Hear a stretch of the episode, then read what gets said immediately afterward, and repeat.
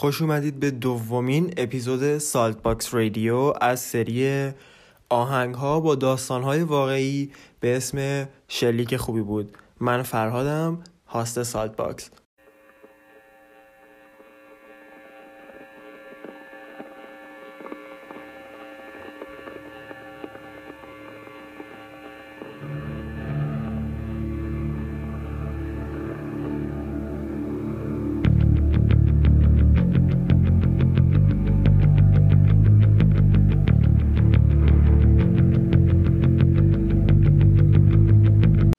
قسمتی که گوش دادین یه قسمتی از آهنگ بود از آهنگی که امشب قراره در موردش حرف بزنیم. و خب البته به خاطر کپی رایت نتونستم که یه قسمت بیشتری رو بذارم. اما خب واسه یه آشنایی واسه اینکه به گوشتون بخوره این قسمت رو گذاشتم تا برین و کاملترش رو گوش بدین بعدا. آقا ساعت دو شبه و من نشستم دارم پادکست زب می‌کنم. قبل از اینکه ریکورد کردن رو شروع کنم داشتم به خودم می‌گفتم که خب تو این تایم روز تو که بیکاری داری چی کار می‌کنی؟ چرا اون موقع نمیشینی کاراتو بکنی؟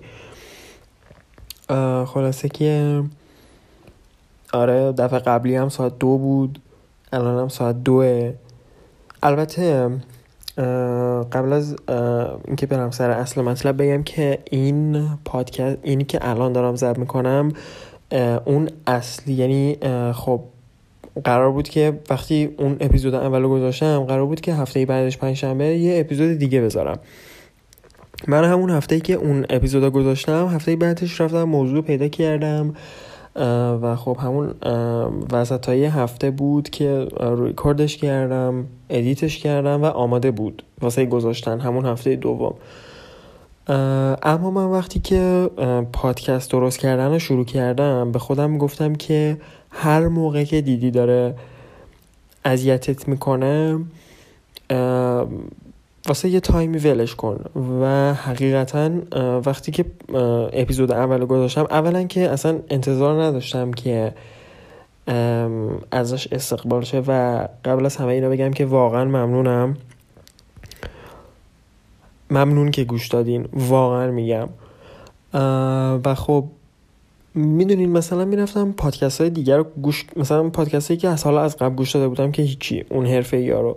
پادکست هایی که مثلا می‌دیدم همسن و سالهای خودم درست می‌کنن این چه می‌دونم بلاگرها درست می‌کنن و کاری که بدتر از همه است مقایسه انجام دادم و دیدم که خب وقتی مثلا دو هفته گذشت با خودم گفتم که خب ببین نگاه کن تو داری در مورد یه موضوع مشخصی حرف می‌زنی و خب وقتی یکی میاد چه می‌دونم در مورد یه موضوعی که حالا آزاده چه می‌دونم منتال هلت مثلا. حرف می‌زنه خب اون اون موقع داره همه حرفی که توی ذهنش میاد و میگه و خب خیلی راحت تر از اینه که تا بخوای در مورد چیزایی حرف بزنی که از قبل تعیین شده و از قبل اتفاق افتاده و از قبل چه می‌دونم برنامه ریزی شده به خاطره خلاصه که چندین دلیل داشت که داشت اذیتم می‌کرد و خب متوقفش کردم. تا اینکه حالا این هفته الان دوشنبه است. پادکست رو دارم ضبط می‌کنم که ادیتش هم فردا می‌کنم و پنجشنبه میذارمش. خلاصه که آره این داستان این بود که چرا هفته بعد از اپیزود اول نذاشتم این یکی رو بعد از همه که بریم سر اصل مطلب یه موضوع دیگه بگم. همه کامنتاتون رو خوندم واقعا میگم. هم تو اینستاگرام خوندم همه رو خوندم. و هم توی Castbox و Apple Podcast که نبودید چیه؟ و توی Anchor. واقعا همه چیزها رو خوندم. و یه چیزی که خیلی چند نفر اشاره کردن در موردش این بود که تایم پادکست یه خورده کمتر باشه. من خیلی دوست دارم که من حتی همون اپیزود اولم که در مورد آهنگ تیلور بود بعد از اینکه مثلا یعنی موقعی که داشتم edit ش می‌کردم می‌گفتم که خدایا چقدر چیزا بود که می‌خواستم بگم و نتونستم بگم. با این حال شده بود یه ساعت. ولی بازم سعی می‌کنم تایمش رو کمتر کنم واسه کسایی که چه می‌دونم مثلا می‌خوان حالا توی یه تایم کوتاهی دارن چه می‌دونم می‌خوان مثلا از خونه برن تا مدرسه دانشگاه یا هر جایی. و تایم زیادی ندارن و می‌خوان گوش کنن. حالا من سعی می‌کنم یه تایم مشخص و اون وسط حالا نه خیلی کوتاه نه خیلی بلند. پادکست رو ضبط کنم که شما اذیت نشین به خاطر گوش دادنش. اپیزود دوم در مورد آهنگ هیمن نایس شات از بند آمریکایی بند راک آمریکایی فیلتر هست. این آهنگ تو 18 جولای 1995 منتشر شده و یکی از ترک های آلبوم اگه اشتباه نکنم Short Bus فکر کنم درسته آره همینه Short Bus و یکی از آره یکی از track های آلبوم Short Bus ه وقتی این آهنگو گروه فیلتر داده بیرون حالا تو اون زمان حالا تو 1995 خب هرچی مثلا تایم تو زمان موسیقی میره عقبتر خب معمولا اون موقع دسترسی ها کمتر بوده. یعنی الان یه آهنگ و یه خواننده می‌ذاره چه می‌دونم تو Spotify یا تو Apple Music و تو Amazon Music و یوتیوب و بعد از پنج دقیقه گذاشتن چه می‌دونم این همه stream و اینا. خب اون موقع خیلی قطعا سختتر بوده. 1995 با اینکه حالا خیلی هم مثلا چه می‌دونم 20 چند سال یا تقریبا 30 سال مثلا پیشتر حساب میشه. اما خب حالا همین سرویس های استریم هم خیلی سالی نیست که اومده. آره دیگه این آهنگ دست به دست به دست میچرخه و خیلی وایرال میشه و یکی از مهمترین دلیلایی که وایرال میشه اینه که این آهنگ یه داستان واقعی داره و یه داستان واقعی خیلی دردناکی هم داره.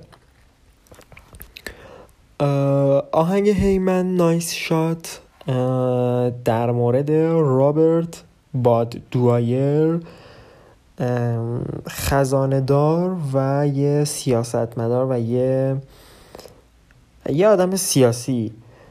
و خب بعدها خزانه دار آمریکایی و اهل پنسیلوانیا اهل پنسیلوانیا که نه اهل چارز میزوری. اما در دوران کاری توی پنسیلوانیا بوده. از اول اگه بخوام بگم همونطور که گفتم رابط بای دوایر خب تو سنت چارلز میزوری 21 نوامبر 1939 به دنیا آمده. و خب توی خانواده سیاسی هم به دنیا آمده و توی خانواده سیاسی هم بزرگ شده. در مورد بچگی و دوران نوجوانیش که حالا زیاد اطلاعات در دسترس نیست اما تا اونجایی که من فهمیدم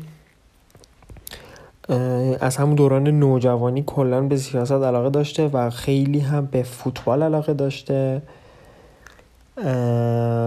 و بعدها با یه خانمی به اسم جوانا جوانه یه همچین چیزی. اسمشو نمیشه خوب درست. یعنی من نمی‌تونم درست تلفظ کنم. جوانا اگه درست بگم. با این خانم ازدواج می‌کنه و صاحب دو تا فرزند به اسم راب و داین میشه. حالا داستان این آهنگ چیه؟ پله به پله بخوایم بریم جلو و از طرف راب بخوایم حرف بزنیم. رابرت از سال 1971 تا 81 عضو جمهوری خواه مجلس پنسیلوانیا میشه. تو اون سالهایی که عضو مجلس بوده به اون یعنی خب خودش به این فکر می‌کرده که یه چند پله پیشرفت کنه بره و به سمت یه شغل جدیدی بره و سمت علایقش بره تا اینکه درخواست میده واسه یه خزانه داری ایالت پنسیلوانیا و نامزد میشه و قبول میشه. سال 1981 اواخر اواخر 1980 درخواستش رو میده و خب قبول میشه نامزد میشه و اوایل 1981 رابرت به عنوان خزانه دار خزانه دار ایالت پنسیلوانیا تا 1900 ببخشید آره 1987 این شغل یعنی تو این جایگاه به کارش ادامه میده. در حالی که این آخرین پست و مقامی بوده که توی زندگیش به دست میاره. در حالی که خودش فکر می‌کرده خیلی بعد از اینها می‌تونه پیشرفت کنه و خب متاسفانه این جایگاه آخرین جایگاه رابرت بود و حالا چرا؟ خب رابرت تو ساعت هم توی سالایی که عضو مجلس بود و هم بعدها سالایی که خزانه دار بود خب یه کارمه روشنی داشت و یه آدمی بود که خیلی دنبال حاشیه نبود و کارش رو درست انجام می‌داد تا اینکه توی سال 1988 یه قراردادی و این خزانه با یه شرکت توی کالیفرنیا یعنی یه شرکت کالیفرنیایی میبنده. که توی این قرارداد یعنی این قرارداد که بسته میشه به رابرت چندین نوع اتهام می‌زنن. البته بعدها معلوم میشه که این اتفاق یعنی این تهمت ها از روی نقشه زده شده. یعنی یه دو سه نفر دست به یکی کردن و سعی کردن که بهش تهمت بزنن تا از جایگاهش می‌دونین زیرابش رو بزنن. یه همچین چیزی. تا اینکه از این جایگاه از دست بده. خلاصه که 1988 وقتی که خزانه پنسیلوانیا با یک شرکت کالیفرنیا این قرارداد میبنده خب رابرت هم همه کاره خزانه بوده چون خزانه دار بوده و رئیس بوده اونجا. وقتی این قرارداد بسته میشه بعد از دیگه چند مدت میان بهش تهمت می‌زنن و بهش میگن که هم حالا یه چندین رقم تهمت بهش زدن مثلا مثل اینکه سوگند دروغ خوردن و رشوهگیری و به نفع اون شرکت کالیفرنیایی کار کردن. و حالا نه چه می‌دونم نقض این قرار داد. نقض قوانین این قرار داد.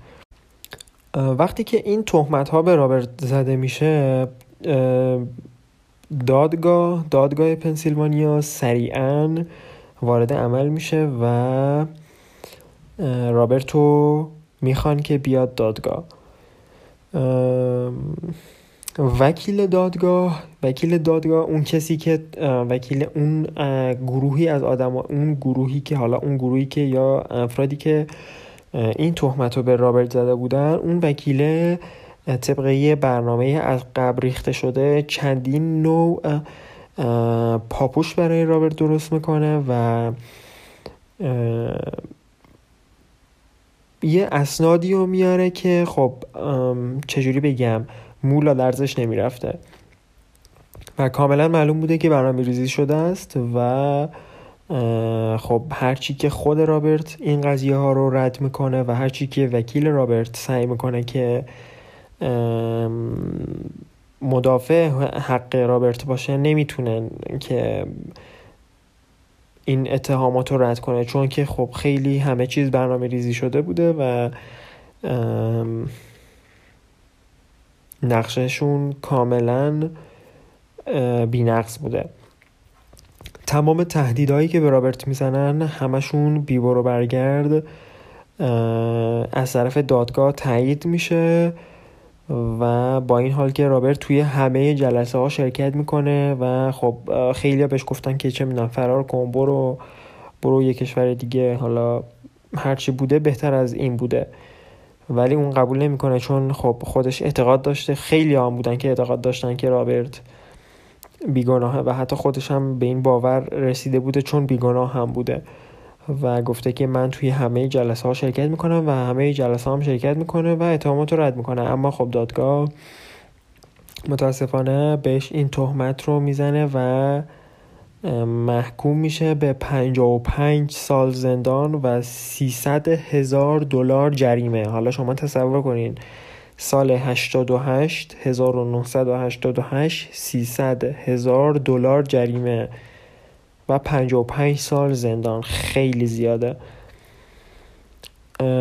بعد از اینکه دادگاه این حکم رو صادر می‌کنه و خب همه چیز قطعی میشه چند روز به رابرت فرصت میدن که خب هر کاری داره انجام بده. یعنی خب اون که تحت تعقیب بوده یعنی هیچ راهی واسه فرار کردن نداشته. تا اینکه روز بعد از دادگاه روز بعد از اینکه این حکم بهش دادن خبرنگارها و حالا اونایی که توی مجلس بودن و اونایی که توی خزانه بودن و حتی چندین نفر از اعضای دادگاه رو دعوت می‌کنه به دفترش و به اندازه تمام افرادی که اونجا بودن یه پاکت که توش یه نامه بوده اول جلسه همه این نامه ها بین این اعضا پخش میشه. و خب قطعا که پلیس ها هم بودن چون گفتم که رابرت تحت مراقبت بوده و خب هیچ راه فراری نداشته. و خب وقتی که همه توی این دفتر حاضر میشن و همه منتظر میشن تا اینکه رابرت بیاد و خب اون جلسه رو برگزار کنه حالا هر حرفی داره بزنه و اینا. خب همه فکر می‌کردن که چی؟ مثلا فکر می‌کردن که رابرت اینا رو دعوت کرده بیاد مثلا بگه که آره من بیگناه هم و چه می‌دونم حالا بعد از من فلان کنین و بسار کنین و مثلا می‌خواسته وصیت کنه. تا اینکه مثلا ببرنش زندون یا بخواد حالا 55 سال زندان واسه رابرت کسی که تو این سن بوده خب یعنی چی؟ یعنی اعدام دیگه. خب اون تا آخر عمرش یعنی 55 سال هم اگه زنده میمونده قطعا یه سالی از این سالا رو میمرده تو زن... خب چون اون موقع یه مرد میان سال بوده. چه فرقی می‌کرده واسش؟ همه با این فکری که رابرت می‌خواد چیکار کنه؟ رابرت می‌خواد مثلا وصیت کنه و بگه که طرفای ننه من غریبم بازی در بیاره در کمال ناباوری وقتی که همه حاضر میشن و پاکت ها داده میشه و خبرنگارها دوربینا رو آماده می‌کنن فیلم برداری می‌کنن. فیلم برداری که نه اما همون عکس برداری که می‌کنن اتفاقا من عکساش هم همون دوره‌ای که می‌خواستم اپیزودو بذارم تو همون هفتهش گذاشتم و نوشتم که مثلا نکس اپیزود اما حالا دوباره هم میذارمش وقتی که این اپیزود آپلود کنم فردا. یعنی میگم فر... یعنی فردا که نه فردا که سه شنبه است. یعنی پنج شنبه. وقتی که همه حاضر میشن و میشینن و منتظر میمونن تا رابرت بیاد رابرت میاد و توی جایگاه حاضر میشه و یه پاکتی دستش بوده یه پاکت مشکی رنگی دستش بوده و توی دست چپش پاکت رو گرفته بوده و با دست راست دست می‌کنه توی پاکت و یه هفتیر از اون پاکت میاره بیرون و وقتی هفتیر رو میاره بیرون خب همه شوکه میشن. مثلا مثلا چه می‌دونم فکر می‌کردم مثلا همه فکر می‌کردم می‌خواد پلیس ها رو بکشه اینا رو بکشه مثلا جابل فرار کنه مثلا. یه همچین چیزی. ولی وقتی هفتی رو میاره بیرون خب همه مثلا میترسن و اینا. تا اینکه هفتی رو به سمت دهنش می‌بره و لوله هفتی رو می‌ذاره توی دهنش. و در کسری اصلا یعنی بلا فاصله بدون اینکه کسی حتی بخواد اعتراض کنه بدون اینکه کسی بخواد حرکتی بکنه ماشه رو می‌کشه و خودکشی می‌کنه. چند سال بعد از اینکه رابرت خودکشی می‌کنه خب اون, اون پرونده که چون رابرت حکمش اجرا نشده بود فقط حکم صادر شده بود. چند ماه چند ماه حالا یا نمی‌دونم چند سال بعد از اینکه چند سال البته فکر کنم.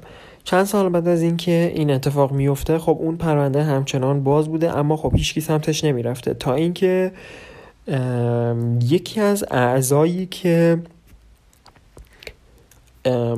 توی متهم کردن رابرت دست داشته دستگیر میشه و خب خیلی ماها بوده که مثلا دستگیر شده بوده اما خب هیچ جوره مثلا لو نمی‌داده. تا اینکه دیگه انقدر شکنجهش می‌کنن انقدر توی سختی میذارنش خانوادهش رو تهدید می‌کنن خودش رو تهدید می‌کنن. تا اینکه یه روز اعتراف می‌کنه که همه اینها یه اتهام بوده و رابرت هیچ, هیچ کار اشتباهی توی اون قرارداد انجام نداده بوده و کاملا بیگناه بوده. و خب بعد از چند سال بعد از اینکه رابرت خودکشی می‌کنه ثابت میشه که همه اتهاما بهش همه اتهامایی که بهش زده شده بوده کاملا اشتباه بوده و کاملا بیگناه بوده رابرت. خیلی سخته که مثلا تو بیگناه باشی و به این باور داشته باشی که یه امیدی داشته باشی نسبت به اینکه بیگناهی تو ثابت میشه و خب برمیگردی به همون زندگیت. اما هیچ که قبول نکنه و هیچی باور نکنه و یه همچین حکمی وسط بذارن و تو خودکشی کنی و چند سال بعد از مرگت مثلا ثابت شه که تو کاملا بیگناه بودی. خیلی واقعا سخته این قضیه. خلاصه بگذاریم این بود داستان رابرت رابرت باد دوایر شخصی که آهنگ هیمن نایس شات در موردش نوشته شده و خب سبک آهنگ در مورد سبکش اگه بخوایم بگیم سبک آهنگ خب مورد علاقه من نیست. یعنی نه اینکه مورد علاقم نباشه یعنی خب خیلی دوستش ندارم و خیلی هم بدم نمیاد ازش. یه آهنگی که مثلا بعضی وقتا دوست داری بهش گوش بدی اما واسه کسی که مثلا چه می‌دونم راک دوست دارن یا اصلا فن گروه فیلترن خب قطعا باید خیلی آهنگ قشنگی باشه. از لحاظ ریتمی من حتی دوستش ندارم مثلا از لحاظ سبکی و ریتمی دوستش ندارم اما خب یه متن خیلی قشنگی داره و متنش جالبه. که توسط همین گروه هم نوشته شده و حالا یه دو سه نفر دیگه. و خب ها یه چیز جالبی که جا انداختم این بوده که تو اون نامه ها تو اون پاکت هایی که رابرت بین اون اعضا پخش کرده تنها چیزی که نوشته شده بوده این بوده که افراد بیگناهی که امروز دعوت شدن یعنی رابرت اون کسایی که دعوت کرده بوده فکر می‌کرده افراد یعنی احساس کرده که افرادی که بهش باور دارن و می‌دونن که بیگناهه.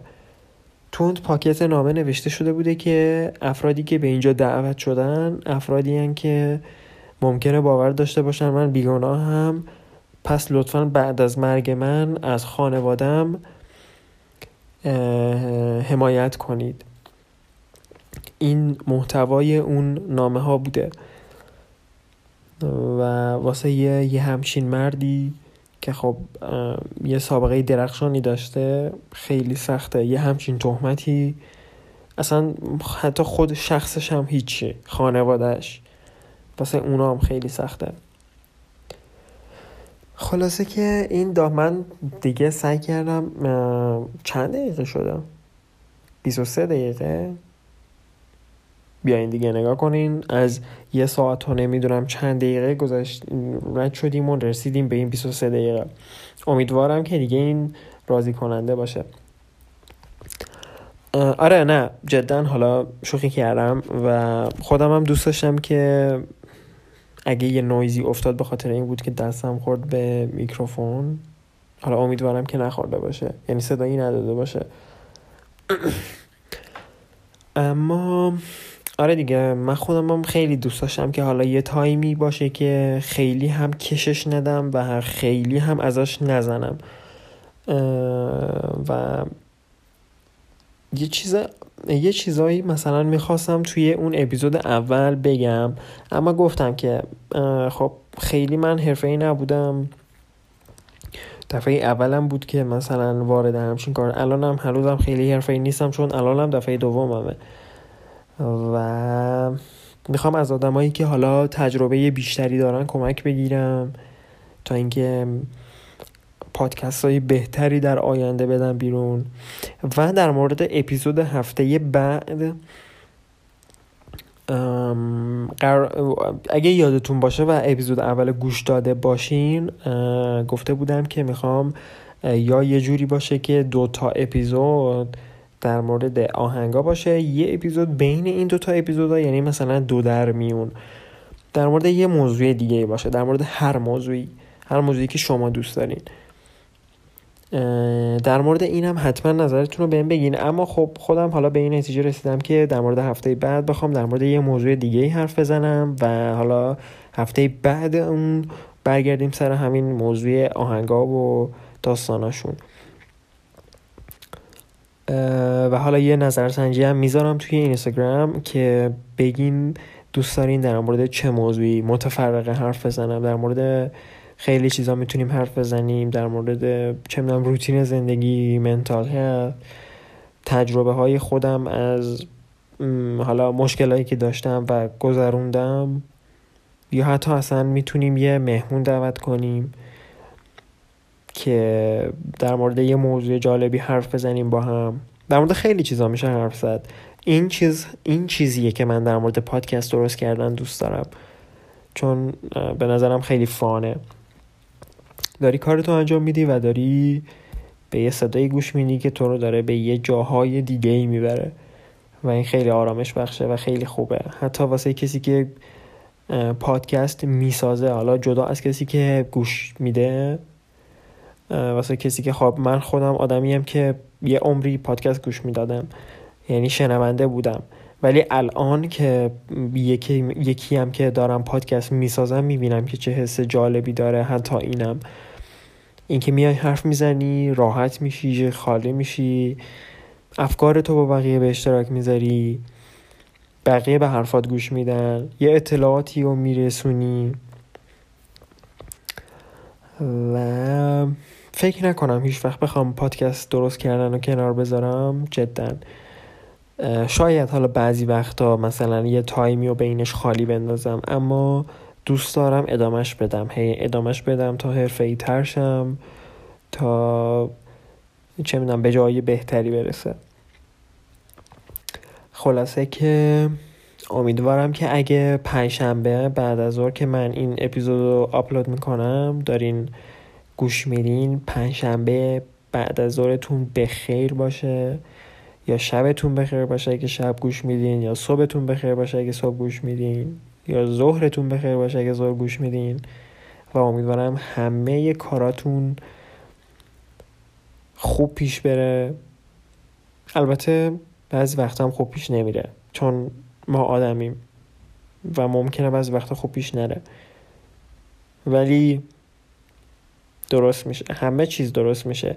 من داشتم یکی از ویدیوهای سارا حقیقت رو می‌دیدم. یه جمله خیلی قشنگی گفت و این بود که می‌گفت قبل از اینکه می‌گفت همیشه قبل از اینکه سخت ببخشید همیشه قبل از اینکه آسون بشه سخت میشه. و واقعا همچین چیزی رو من تجربه کردم و خیلی همون تجربه کردیم. همیشه قبل از اینکه آسون بشه سخت میشه. ولی همیشه اون روزی که آسون میشه هم می‌رسه. هیچ وقت فراموش نکنیم دوستتون دارم و اپیزود بعدی میبینمتون. یعنی باهاتون حرف می‌زنم. یه همچین چیزی باید بگم.